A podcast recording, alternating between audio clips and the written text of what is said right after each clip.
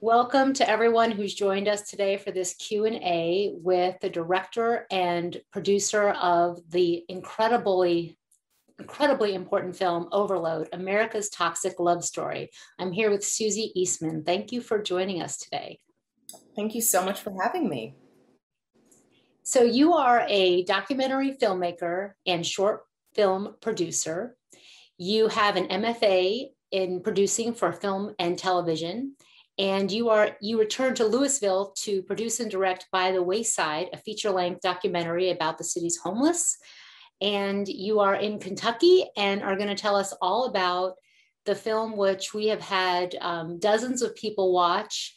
Overload about toxic chemicals and your story. And I wanted to just get started with, um, you know, how you got involved in this. What made you decide to do this film? Well, um, I was working in Los Angeles. So, yes, I did come back to shoot a, a short documentary called By the Wayside um, back in 2005. I came back to Kentucky, shot a little bit here, but went back to Los Angeles where I ended up living for about 15 years and worked in the film industry. And at that point in time, I was very career focused. Probably my, my early 30s is when I started thinking about having kids. And I think that it's very typical that a lot of us, maybe like late night when we're trying to fall asleep, we might pick up our phones or our tablets, computers, and go into like a Google deep dive um, and discover things that like blow us away. Like sometimes we go maybe on a little shopping uh, trip, or sometimes we go into a Google information uh, dive. And I found out uh, about EWG's study of 10 Americans, um, which they discovered that no baby is born in the United States with less than 200 synthetic chemicals in their bodies. And that just really blew me away. Um, and it was something that when I would go to work uh, in the industry and talk to people, and I'd be like, Do you know about this? Um, and they'd say, That sounds like it should be in a film. I'd be like, Yeah, yeah, yeah. But I just, I'm more concerned about one day when I have kids and talk to somebody else, and they'd be like, No, wait, that really seems like something that people should know about. Um, and so what ended up happening is just from talking about it with people when I was kind of blown away by that research, it, it started really impressing upon other people that they wanted to know more information. And then they would say to me, okay, just go get behind a camera and start shooting that film. Um, and so that's how it how it started. Wow. Well, you really, you know, when I watched it, it's an incredible film. And I was thinking about how all the college students, when I go and give presentations, that this should be required watching. It was not just incredibly informative. I mean, you hit everything in such a short time, but it was really fun to watch, despite the challenging issue that you were covering of toxic chemicals. It really, um, I'm real, thank you so much for making this film. Oh, Thank you. Thank you for saying that. I mean, I think that that is something I love documentaries, um, but I think sometimes when I'm done watching them, I can feel a little hopeless, a little overwhelmed, um, frustrated, uh, stuck.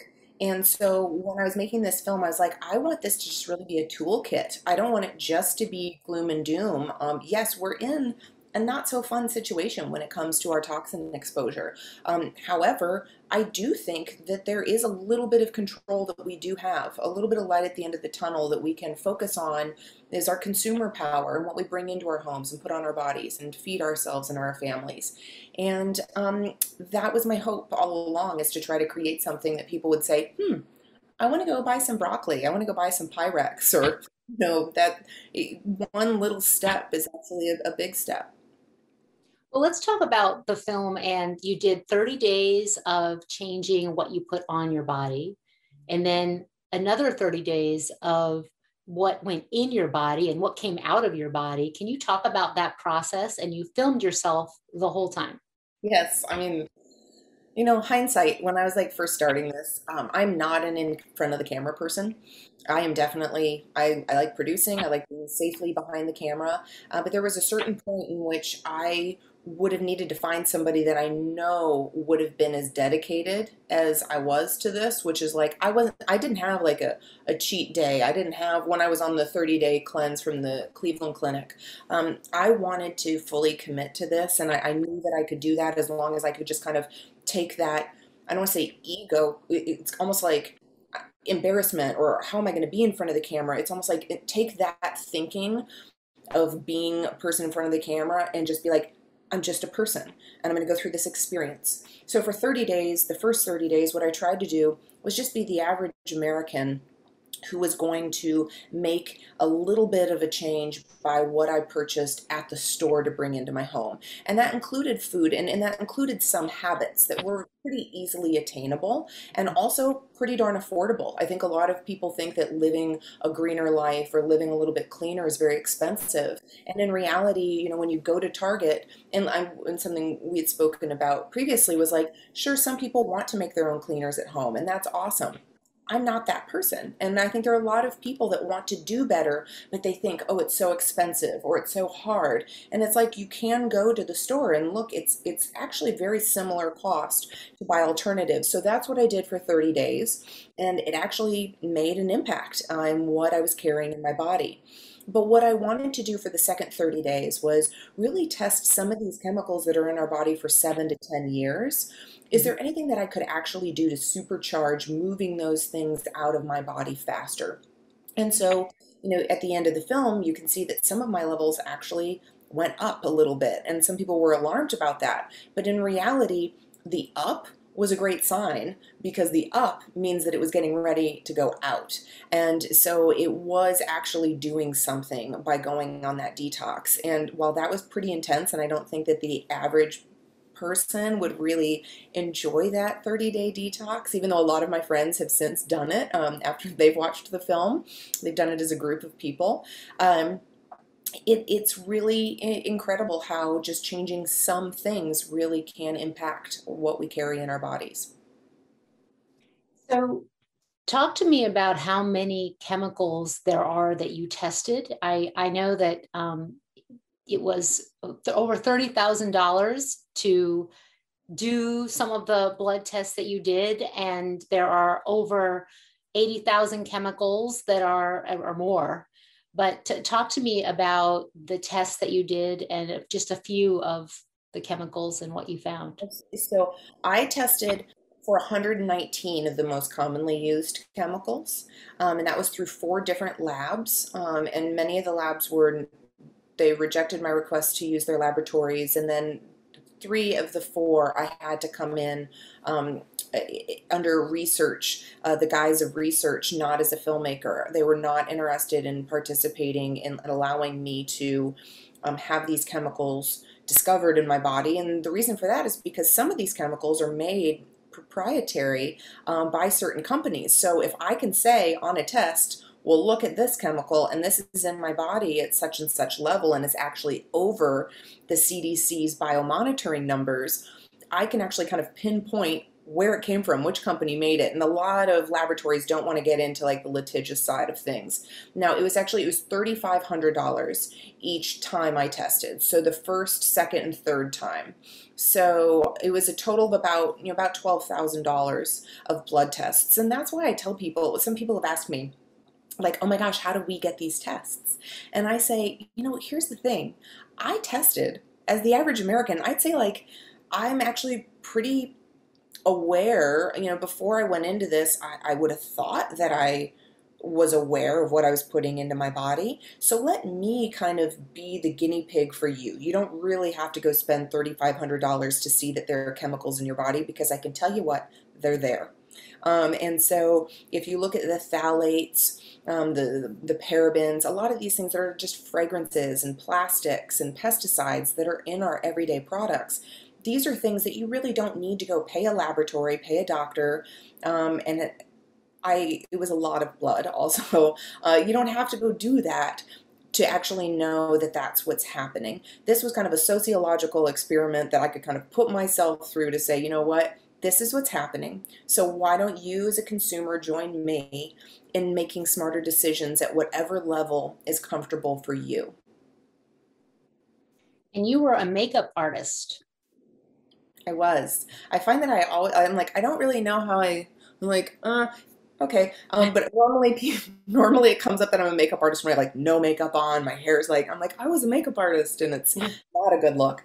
Um, but yes, I was a makeup artist um, for uh, about um, about nine years for a company uh, corporate, and um, not like I, I was at stores, but I worked corporate for them, and you know I love products. I I think a lot of people do. Um, they make us clean and pretty and smell good and all of those things. And um, then you add kind of the commercialism to it. And gosh, I mean, I don't, I don't even have to go that route uh, to say that we're kind of all blasted with needing all of these things all the time to look our best and be our best. And so I also don't want to go without makeup. I mean, it, it mm. wasn't like all of a sudden I wanted to be au naturel. I wanted to actually still smell good and wear a, a fragrance. I wanted to have makeup on. I wanted to have nail polish on. Um, how do I do these things in a less toxic way? And so that at first was really, really challenging and frustrating. And um, I think that that's really the the hump that people have to get over is kind of that first time purchase, that first time going out into the world and saying, okay, I want to replace X, Y, Z. And so what I tell a lot of people is to pick one silo of exposure. So whether it's like bathroom products, whether it's your makeup, whether it's cleaners, um, just pick one of those areas and start there and also, don't throw the things away. Not only do they not have to go into our landfills and into our streams, you've already purchased them, you've already been using them, finish them up, and then as they're empty, go find a better replacement. And that's an easier way to just go look for one shampoo at a time or one, you know, hairspray at a time.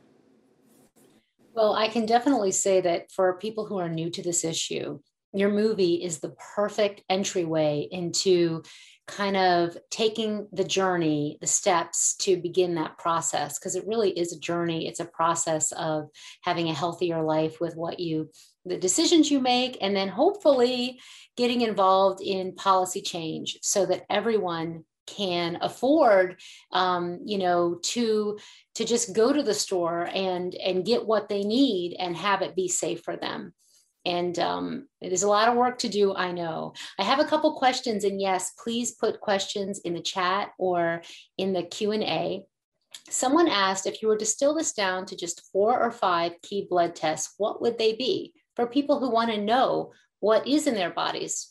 Mm-hmm. so i will say to you that so i have to i have to kind of walk a very a, a, line like I can't I, I can't say the lab names that that I'm mm. not that I mm-hmm. didn't have permission to use. Um, but there is um, Genova Diagnostic. They make something called a toxic core panel, and that is six hundred dollars. And I believe it's around 40, 35, 40 chemicals. And I would say that that is probably your most affordable bet because the other ones not um, really patient access, right? Like, and um, I do believe you have to use a doctor who has um, a relationship with Genova Diagnostics, um, but they would be whom I would suggest for their toxic core panel, and that's your bisphenol A. That's, uh, I believe, a lot of your phthalates. That's hmm. parabens.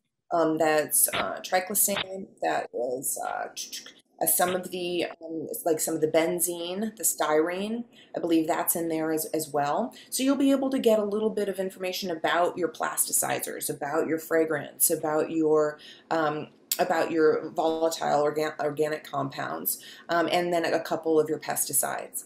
But again, you can go spend that $600 and look at that gauge here's the other thing a lot of those toxins that i just you know just listed those are in and out of our body in hours or days at best. So if you have a couple days where you've just eaten a whole bunch of organic food and you go pay $600 to have this, um, you're likely to have a different read than if you've been in a different situation. So I think the thing is really not necessarily going to spend that $600 on this test. Go spend that $600 on some alternatives to bring into your home um, or make gift baskets. That's what I did. Whenever somebody gets into a new home, I make housewarming presents that are literally like eight brand new products from the either like 365 every day or you know um, one of the cleaner brands seventh generation over at target i introduce other people to these alternatives that might be kind of on the fence or unaware mm-hmm. about it and that i think is an even better way to spend that $600 versus having a blood test but that is just my opinion so go over to Genova and get the toxic core or go online and get some alternatives. So there were some interesting um, facts in here that I was not aware of. Um, the CDC looks at blood every year and does biomonitoring. Can you talk about that and where can we find that information?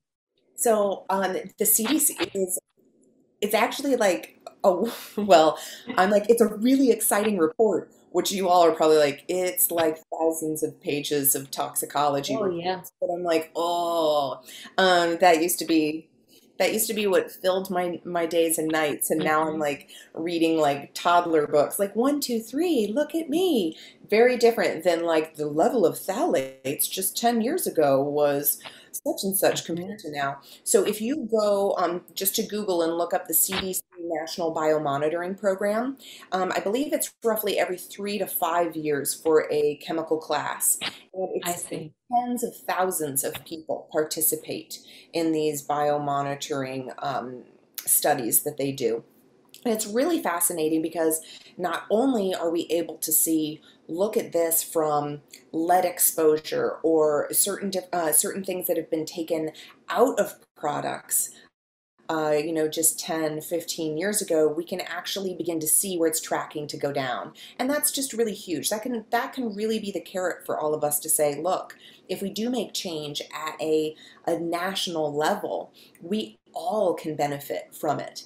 Um, but that CDC biomonitoring, um, the, the, the reports are what we use to kind of take my results and compare to them to see where I stood against that national average. I see. I thought one of the most incredible um, other facts that you had in there. And for if you haven't seen the film, I would urge everyone to take the time to watch this incredible film. Like that in hair straighteners, there is formaldehyde more than you would get when you embalm a body. Mm-hmm.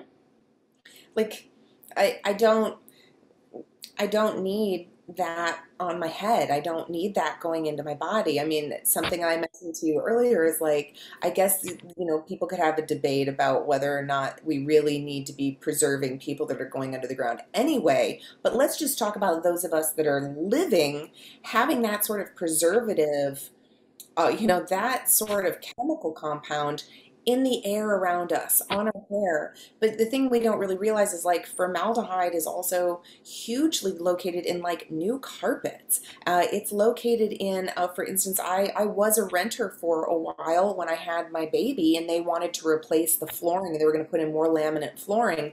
And laminate flooring is just, it's going to off gas for around seven years uh, of VOCs, including formaldehyde.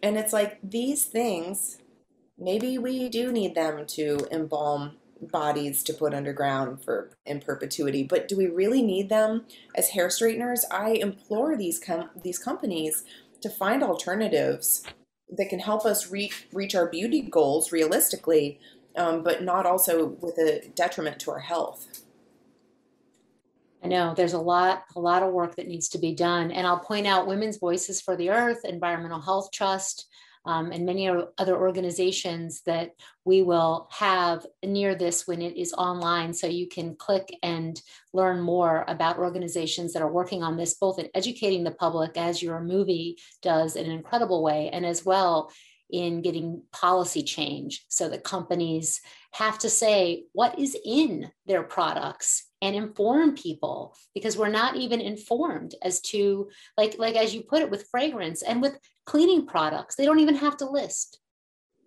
what's in there no and, and the thing is that oftentimes like i'll call a um, I'll call the company to find out what I'm really fun like that. Um, for instance, I, I really wanted a kiddie pool for my babe, and I don't do PVC. I'm not doing vinyl here. I'm not bringing soft-sided toys around here. There are no floaties. There are no, I, and yes, you could say, okay, I'm denying her some childhood stuff, but she goes over to other people's houses. She goes places and gets exposure, I'm sure, from time to time. But um, you know, I wanted to find a one of those little pools, and it turns out, you know, those hard-sided pools, those mm-hmm. hard plastic pools, those are made of polyethylene, mm-hmm. completely recyclable. They're not leaching. They're very healthy. And I went to Big Lots and I spent seven dollars and I got that pool. And I can remember when I got there, that there was a phone number because I couldn't see what the pool was made out of. So I called the 800 number and I ended up calling Mexico. I speak very broken Spanish and I'm asking if it contains polyethylene. I'm like, wait, now I know the name of these chemicals and in Spanish. Um, but it's about doing that extra level of research. But it really the thing that actually gets me a little angry is that I shouldn't have to be calling Mexico from a Big Lots to ask what a pool is made out of so I can make a decision of whether it's safe or not for my child to be around. You shouldn't be doing that. I shouldn't be doing that, but that's the situation we're in. So, yeah, it's great that we can ask these questions, that we can become chemists and figure it out. But I just don't think that that's I don't think it's fair. Uh, I pay taxes to feel like there is some sort of um, protection for citizens, for children, for our health, for our environment. And so it just kind of feels like it's open season for these corporations to be able to do whatever they want and not uh, have us protected as the consumers who think that there is some level of that for us. Yes, it's been open season for a long time. Uh, Dr. Devra Davis, who is one of the founders of Environmental Health Trust, wrote The Secret War The History on Cancer, which is an incredible uh, look over decades of how that information has been known but not put forward. Um, so I had a, a few questions here. Um, one statement in question, I was blown away by the statement from one of your scientists who said 80% of our cancers are related to the environment in one form or the other. How did you feel when you heard this? Well, um, I mean, I I think that it's it's sad. I mean, I I think that it, it's sad, but I, I think that that just actually it activates me to want to to do more for myself, to be a an advocate for myself, for my family, for you, for people that can't, you know, something we talked about was the um, environmental justice justice aspect. Is that if you look at the environment causing these cancers, causing these the irreparable harm to communities, they are largely communities of color. Uh, and it is a disproportionate amount where these factories are being put in and where the air is absolutely toxic as can be. And so I think that there is a side of me that responds to that with anger, and another side of it that responds kind of as like a mama bear that's like, yeah, and that's exactly why I do what I do, and I buy what I buy, and I feel what I feel. Um, I don't necessarily preach to other people. I mean, I, I I, do what I do. And if people ask me about it, then I'm always there to offer input or advice make suggestions, but um, more than anything, it activates me into continuing to make the best decisions for myself and my family.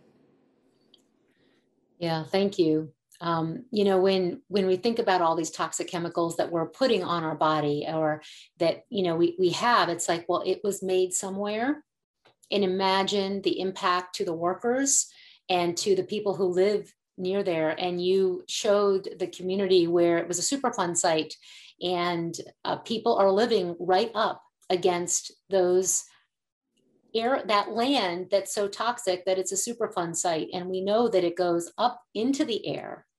Right and into the into the soil into the food it's it's not staying in the ground into the water True, true. And uh, there are a lot of people, just even in my neighborhood, that spray for mosquitoes. Uh, mm-hmm. And it, all I think is like, you think, first of all, it doesn't just kill mosquitoes. It, it, you there are a lot of other little things that we need, the biodiversity that also are being sprayed. But the thing that's also sad to me is that as soon as it rains, all of that pesticide is now being put into the streams. I watch birds that are taking a bath in a puddle, and I think to myself, like, that puddle is absolutely full of toxins. And so I think a lot of times we just think, oh, this is convenience. I'm just going to put this on my body. I'm just going to spray this because it smells good. I'm just going to spray this weed because it kills this one weed. We don't really think about the trickle down effect or like what you're saying is this came from somewhere. People's livelihoods are being made creating this product. Um, this has to be disposed of somewhere. Um, and I think that a lot of times we don't really think about the whole supply chain and yes. the life life cycle of these things. we need to start thinking about the entire life cycle from cradle to grave and you know when you had that image of the uh, the man you're in your apartment or, or, or your home and someone was spraying outside and i was struck although you didn't talk about it but that his pants were wet with what he was spraying from the legs down mm-hmm. and we know now with glyphosate and monsanto and the cases all of these workers who are doing this job are getting covered in addition to the communities that are being covered. Absolutely. That, that was so powerful. I mean, his, he, they were soaked. Yeah, it's like his shoes were like shiny from it. I mean, I think that honestly, like in that moment, I was so shaken. And then also, it goes to that back what I was saying about not being, not remembering always that I was in front of the camera. Like, yes, I, am a filmmaker. I wanted to capture the story, but I also wanted to be in it. And I think that there would like be in the moment. And there was a part of me that was just so shocked that this was happening. You know, that I was, I had been feeling not so great on that detox. I was so committed to it. And then there was nothing I could do to escape it. And I think that speaks to the fact that we have control over so much and then we don't on others. So that's why it's like, do what we can uh, when it comes to our own homes, and then we have to do more uh, when it comes to these larger community exposures. Yeah, I know for me as a mother, sort of making that connection, you know, there's so much you can do in your own family, and then you, it becomes quite clear quite fast that we need to have that personal as the political, that uh, that you can't fix it all in your home. It's it's a step it's a journey but then next step is getting involved in in the political process and in the laws that affect every part of our lives. Absolutely. And making it known like like i said i don't i don't try to be very preachy but people i try to just include them in things. When when they come to my house they realize there are alternatives around here. They see that there are different things that they can be using or doing. And so that's a, a powerful way to spread it as well not not to be pushy on everybody. I mean i guess it also does help that i have a film that i can just be like and go watch this if you want to see why i do this. And then you know even some of my my guy friends that are super i don't know just wasteful and I don't even know they probably use like Axe body spray but when they watched my film they started sending me pictures of them at the store buying glass containers and you know buying some different products or and even some guys have been like is this skincare safe? I've never cared about skincare before. And I'm like oh, I'm so proud. So it's uh, it's been really cool to watch that change happen and mm-hmm. so I think that can happen for all of us. We just share a little bit with the people around us. Not preach, just share. Invite people to the table of, of making change for all of us. Yeah, invite people to the table. That's a nice, nice way of talking about that. Um, and then we have to keep our our agencies accountable. So, uh, someone asked in the chat, "What do you have?" It sounds like you have an advocate in Senator Tom Udall. Um, what what what is happening now in terms of regulation and what what do you think people can do to make those changes that really we need to have so that we can be safe well if if i can be honest with you one of the things that i i think is really really important and this is i have become more interested in california policy than i ever have before mm-hmm. because i have learned that california policy is really what dictates what happens to the rest of the country when it comes to some big environmental moves.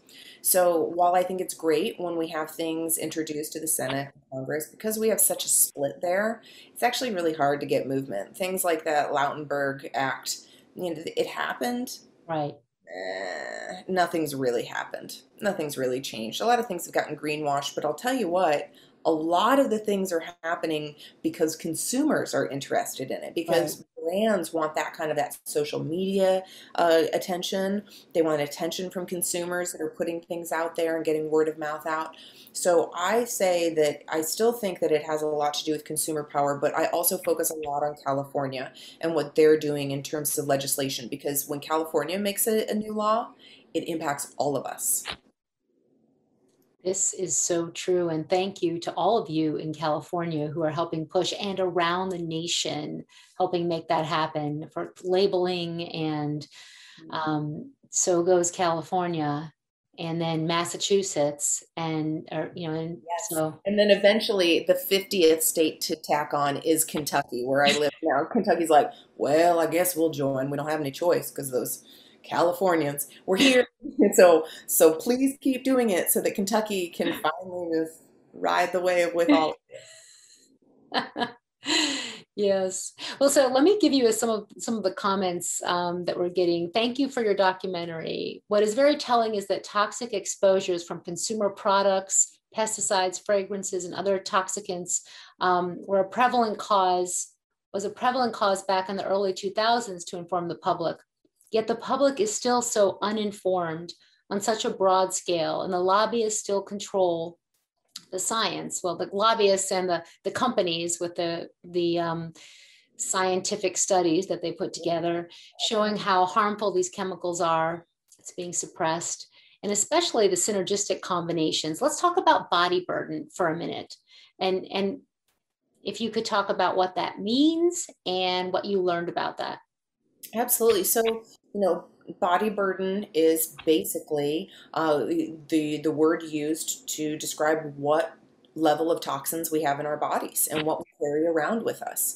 And so I had my body burden measured through biomonitoring. So biomonitoring measures the burden of toxins on the body. And so the thing that I do think is very interesting, what you mentioned, or one of the individuals um, watching mentioned is the synchronicity. Like when you have the combination of these toxins, that's what we don't know, right? That's where it becomes kind of that the area where it gets a little frightening to me. It's like, okay, so you can go and these companies can say, oh, such and such chemical is safe, even though we can look at other studies that say, hmm, this is actually potentially an issue over here. Or we can make causal inferences of some, some major issues. And um, also they test, they test one at a time. Exactly. And when they test when they test animals, they're testing one chemical at a time. Exactly. So that's where it's we are all guinea pigs right now because you first of all we can't do human studies, which is like kind of a shame. I really wish we could be like prisoner X, would you like to get out a little bit early and come over here and do the test? I'm like I'm teasing kind of. We've, um, we've done that. well, by choice though. I mean, I'm like not yeah, I'm like, oh, I don't want to get back. I don't want to do anything. Done that on by choice, but yeah. Yeah, I'm like, oh, I don't want to. I don't want to, you know, take away people's liberties. I'm, but I'm just trying to think of a way where I wish that we actually could find out a little bit more about the harm of these chemicals when they're being used together. And all of us as that study of 10 Americans showed, as my test results showed, as the CDC biomonitoring studies show, we are full of multiple chemicals. So, what does it mean when there's a pesticide dancing with a plastic? What does it mean when I have a flame retardant hanging out with a fragrance? We don't know. Um, we just know that we are not doing well. And we know that doctors are saying 80% of our illnesses are tied to environmental causes. So if that's the case, that's just a very scary situation to be in and something that we really can't get to the root of. Well, we can get to the root of it by doing the the actions that these environmental groups are working on because I don't think we even need to know anymore, right? We we know enough to know we have to reduce exposure to these these chemicals, which you've shown how you can decrease so many of them by changing what's on your body, what you put in your body, how you help your body clear these uh, these toxins, um, and it's unacceptable. I think it's it's so important because it's invisible. Yes. Yeah. So then those numbers it really is being absorbed into our bodies, into our children's bodies, into communities.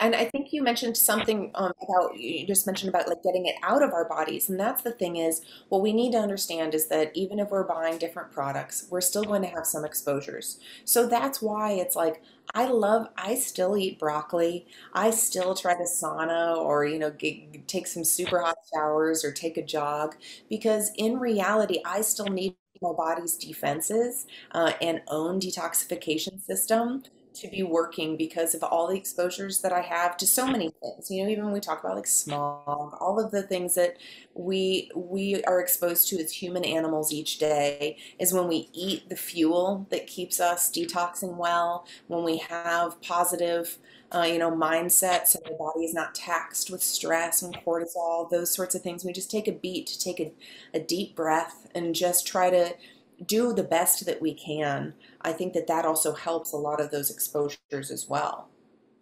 Right. Well, so um, dog right here because my dog started talking. She's a talking dog. I'm like, this is not the time. Oh. I can't I can't hear your dog yet, but I'd be glad to to to hear your your dog. Um, so um, someone wrote in the chat a whole other bucket issue, which I know you probably didn't have time to tackle. Building material. Um, formaldehyde is also present in the insulation in the walls of our houses. It can out outgas uh, for up to 30 years. Insulation is available that does not contain formaldehyde, but it's expensive. And of course, it's carcinogenic. And I, who had to fix my house, have gone through that road of being on the phone with every company, just does it have formaldehyde? And then I was like, well, I don't know if I want it with that. Um, gosh, I can't believe I forgot because I knew every kind of insulation in the whole world when I was figuring this out. The rock, now they have the rock, oh. which could be asbestos like, and that doesn't have formaldehyde, but it also has fibers, which could be acting like asbestos. Of course, insulation also uh, gets in your lungs. Then there's the, let's talk about building materials more. Mm-hmm. So, you know, I just bought my first house and that started coming up. Now, carpet is something. Carpet. I can remember so when I first walked into the house, I can remember her saying, Now we just replaced the floors. And I and she's like, these are um, non-toxic bamboo that we paid, like, uh, you know, we found a really great bamboo option. And I was like, this is my home. I was like, look, from my first step on the floor is like not laminate or not brand new carpet. You know, a lot of places will be like, oh, and the carpet's been replaced and we just painted the walls. And I'm like, no, that's actually not what I want. Um, I want to be able to go get my like my no VOC paint or put in my bamboo floors. Um, so this is a very common situation that a lot of people have finding these things and so i think it's like it's kind of the hierarchy right? So i try to find whatever's the healthiest like a lot of my carpets um, when i get a rug i go to ikea because those are made without a lot of chemicals and so you're finding healthier standards um, that are not breaking the bank. So I, I just try to find outlets for some of those things. But like you said some building materials we simply can't escape and so I, I personally do not have an air uh, purification system, um, but I know a lot of people do utilize that. And so mm-hmm. they have some, like a, either a whole house or a, a, couple different ones around. And so if that's something that's um, of concern to you, you know, in my case, I don't have new materials that are in this building from at least been at least five or six years since they've done anything that's been new bringing it in other than the paints and the paints are low voc that they used so that felt good to me.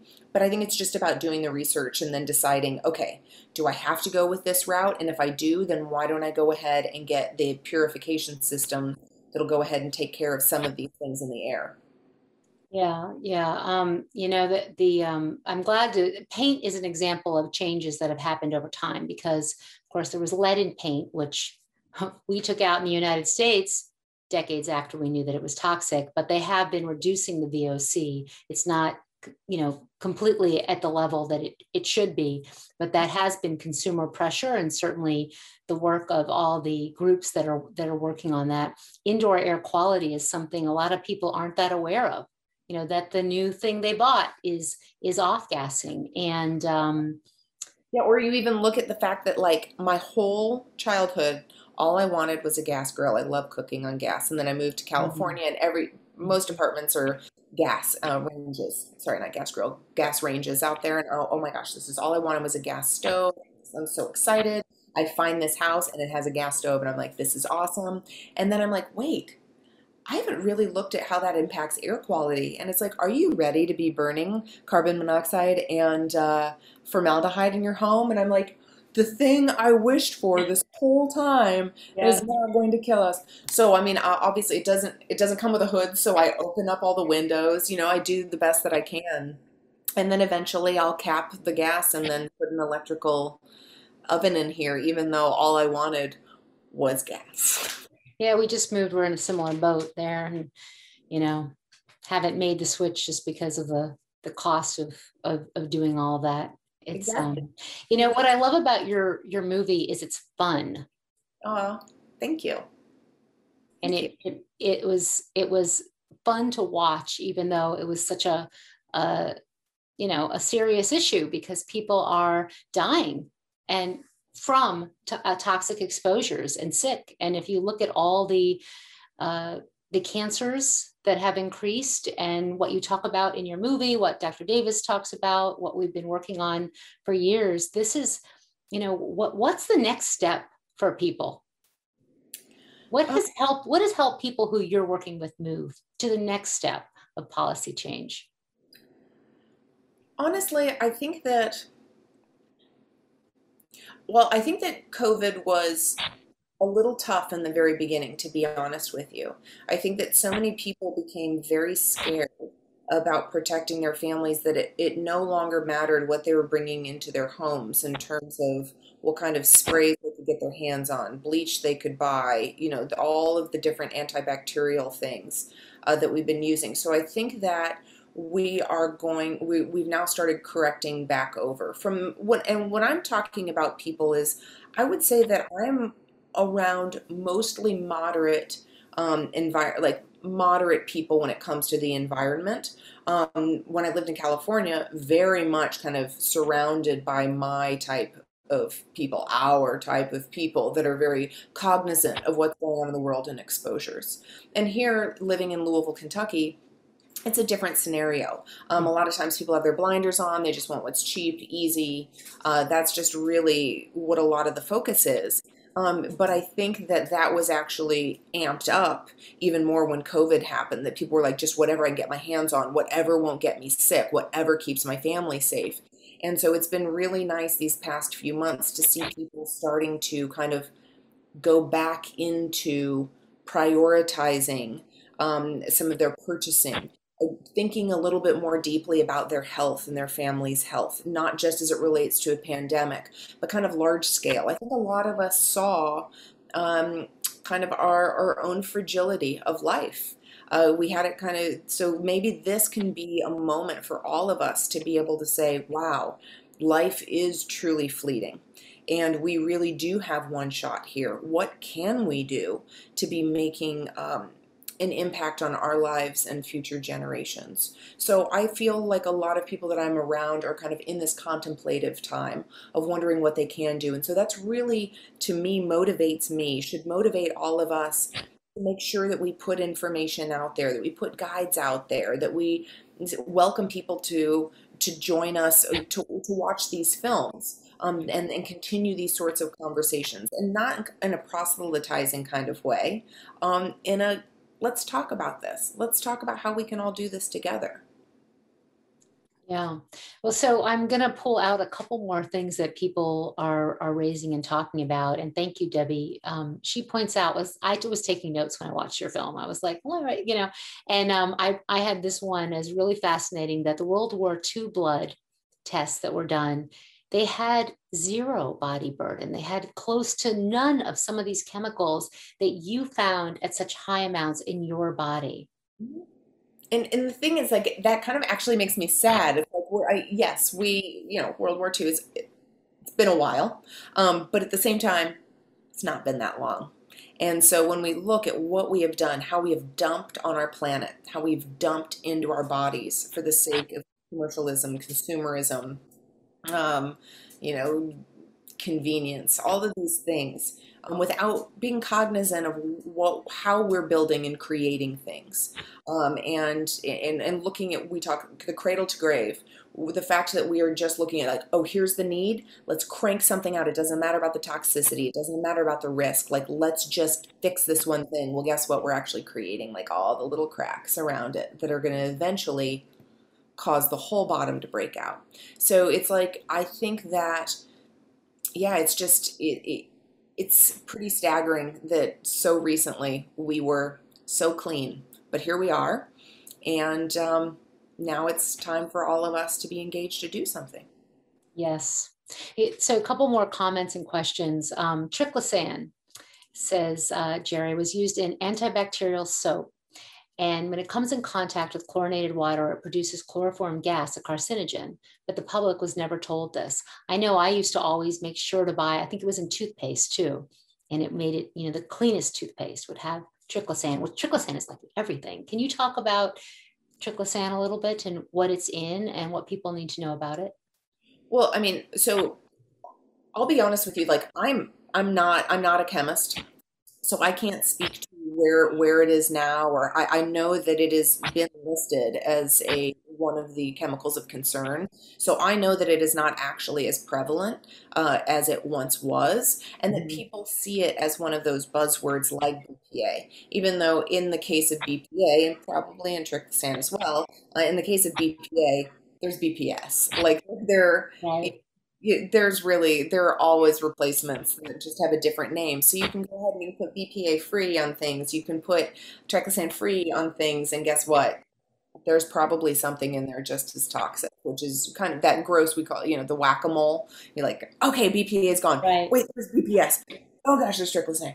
Um, you know, it's like we're always kind of chasing after everything instead of it really being a preventive policy where we uh, the precautionary principle takes place where we're, we're, protected before something comes out. So i can't speak to what type of products are coming out. I know that when i'm looking at hand washes now i'm looking at antibacterial things i'm seeing different uh, chemical compounds. I'm not seeing triclosan anymore. Um, but just because that's the case what are these like other names that i can't pronounce that are on the back of these products? The replacement products, the replacement, it just, yes, I, I remember when I was pregnant and I just was learning about this issue and we would get water and I started buying water in containers, which was plastic. And I ended up on the phone and I started to be like, you know, maybe it's not good that it's sitting outside in the plastic bottle, you know, the five big water things outside. And I got on the phone and I ended up with the director, the, the owner of the company of the water place I will not mention. And he was so condescending to me he was like, I was like, this BPA, I'm reading about, you know, I was on EWG's website because I was going down the deck road with the um, arsenic in our deck, which was among the highest arsenic of in Montgomery County. Anyway, so I'm on the phone and he said, I wouldn't worry about it. It's just a little bit of what of you know BPA, and you don't have to worry about it, honey. And of course, now we know that dose does not make the poison. that is yeah, that's I, 20 I, years ago. I don't know how I would have done how I would have done with that call. Um, but yeah, that's I mean, and I think that's a lot of people, a lot of the mindset is like, oh, it's such a small amount. So small.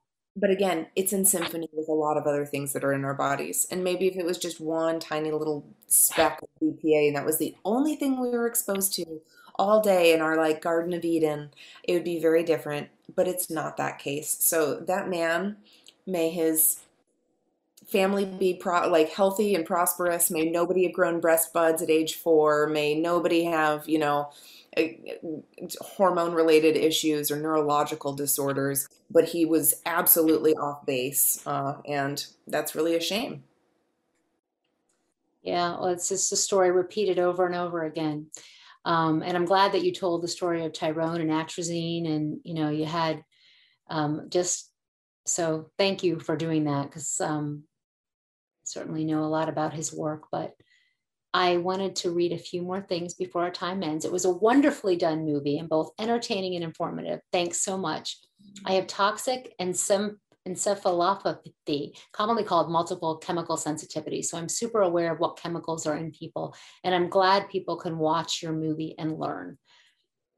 My heart goes out to that person. That's that I've I've encountered that as I've been not personally like I have not experienced it myself, but I have been around people while making this film that suffer from that, and my heart breaks for them because it is it's like a very warped peanut allergy, you know, because there's no escaping it. You think about these people who just simply by breathing you know being in the air around peanuts and it's like it's, very similar like when you have this multiple chemical sensitivity it is absolutely debilitating so my heart just goes out to those individuals and i'm just sorry that we're in a situation where that that occurs I know that we've got to fix this. Um, I mean, I walk down my street, people with dryer, they, the dryer sheets, you can't even walk down the street without, you know, much less people coming into your home or going anywhere, accessing any place. So a lot of work needs to be done. Um, I have where um, Nancy says, where were they able to test for these chemicals in World War II? Was it as dioxin from blood samples? And what chemicals did they test for? Did they know that they were toxic? Yeah. How did you find that information about World War II? So I mean that's not information that's not research that I did. That's a that is from the Story of Stuff project. That is ah. their that was their their representative who used that information. So I didn't go and do the research. That's part of their research. Um, but I would assume I'm going to be making assumptions here, which is not generally how I like to do anything, especially in a in a Q&A. But if I were to make an assumption, it would be that there were there were blood samples that were taken and probably preserved that have been since tested. I wouldn't think that at that time they had kind of the sensitivity or the notion to be able to test for some of these chemicals. They probably have gone back to test them um, because I would think that they would probably have just been kind of aware of dioxins, but not even really thinking about um, the danger of our exposures to those. So I think that this would probably be a case of going back to samples and, and testing them at a later date. Mm-hmm. Well, this is I want to. I'm very interested in this myself. I was just looking at some of the old footage, the military footage, actually, where uh, the United States government went and sprayed uh, DDT on the Italians and many communities as a project to rid them of uh, disease. Um, so I'm, I'm very curious about that. I guess to, to wind up, you end your movie um, with having a baby. And now that you are a mother, because you did that movie before you were, can you talk about what, like, what's changed and where are you with all of this now that you have a child? Um, I well, I will definitely say that I owe my daughter's life to this film. I mean, I, I I didn't go too deeply into the fertility side of things, but I, as my mother so kindly said, I was barren um, back when I started this film. I'm like, that is a little bit of an antiquated verbiage. Thank you. I'm like, thank you, dramatic. Like, let's just have some hope as we go into this. Let's see what happens. Um, so I mean, like, I did not have eggs when I went into this, and so to simply clean up my life and then get pregnant my first time trying with no meds and no doctors at age 38 and a half um, is pretty staggering. Um, I was given a 2% chance of getting pregnant each time I tried, and I did it my first time trying. And I felt such appreciation in that, and I thought to myself, thank you, overload. And then I gave birth to a premature baby weighing four pounds four ounces who didn't need to go on a ventilator, who didn't need a feeding tube, who didn't need anything. She was in NICU, and the doctors asked me, What did you eat while you were pregnant? What did you do while you were pregnant? Multiple doctors asked me. They said that they had not seen someone so tiny but mighty. And that's what they would call her tiny but mighty. And they were like, whatever you did while you were pregnant is a testament because she is so strong. And now my two year old is wearing 4T. She is the height of a four year old. She eats probably 90% organic. So, what I did in Overload the first 30 days, I would say is what I do 80 or 90% of the time. Um, I don't. I don't really stray from that. And the reason I don't is because the proof was shown to me in the fact that you know i i look at things like whether people are choose or not to have children is entirely their their choice. For me i, I knew that i wanted t- to have a child. And so when the fact that as an animal and i felt very just animalistic about having a child that my animalistic ability to procreate was made kind of, I don't want to say that easy, but I kind of cleaned up so much and then it just happened that way. It kind of felt like a way of showing the doors were opening to say, this is how you should live. Like, live conscientiously, live in awareness of what you're being exposed to. And, and with that will come greater health. So at 42, I will tell you that I feel better than I ever did in my 20s. I feel better than I did in my early 30s. Um, I've had fertility tests still, and it looks as though I have the fertility of early 30s um, at 42, which is not common. Um, I am actually getting ready to freeze my eggs in two weeks because I can.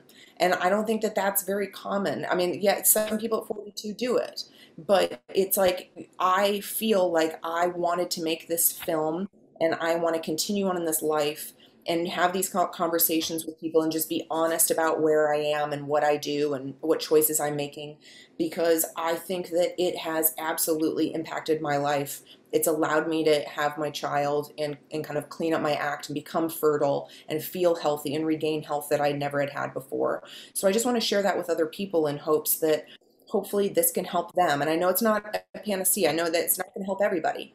Um, it, eh, we have all different reasons for infertility but in my case, this worked. And um, I just want other people to be able to see it for whatever kind of reasons they might have issues in their life, different health issues. There are sometimes happy endings to it. Well, thank you so much. And thank you for making this film. And I know that, um, you know, your daughter uh, will, will is, is actually her world is changed because of it.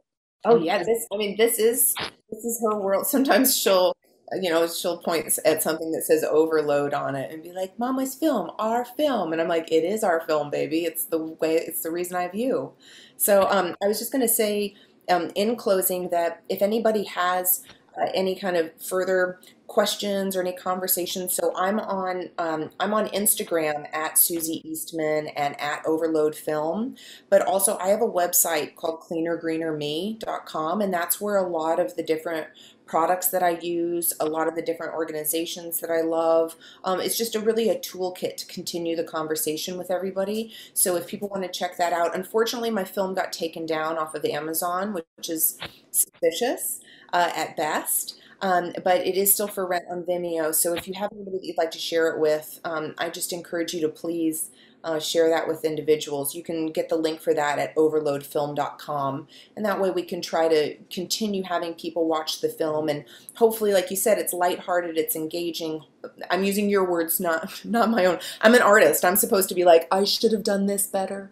Um, but, you know, I would love to be able to continue the conversation with all of you all or have you share it with other people so that they can make changes so all of us can have a, a cleaner and greener future. Thank you so much. Thank you. And thanks to everyone for joining us.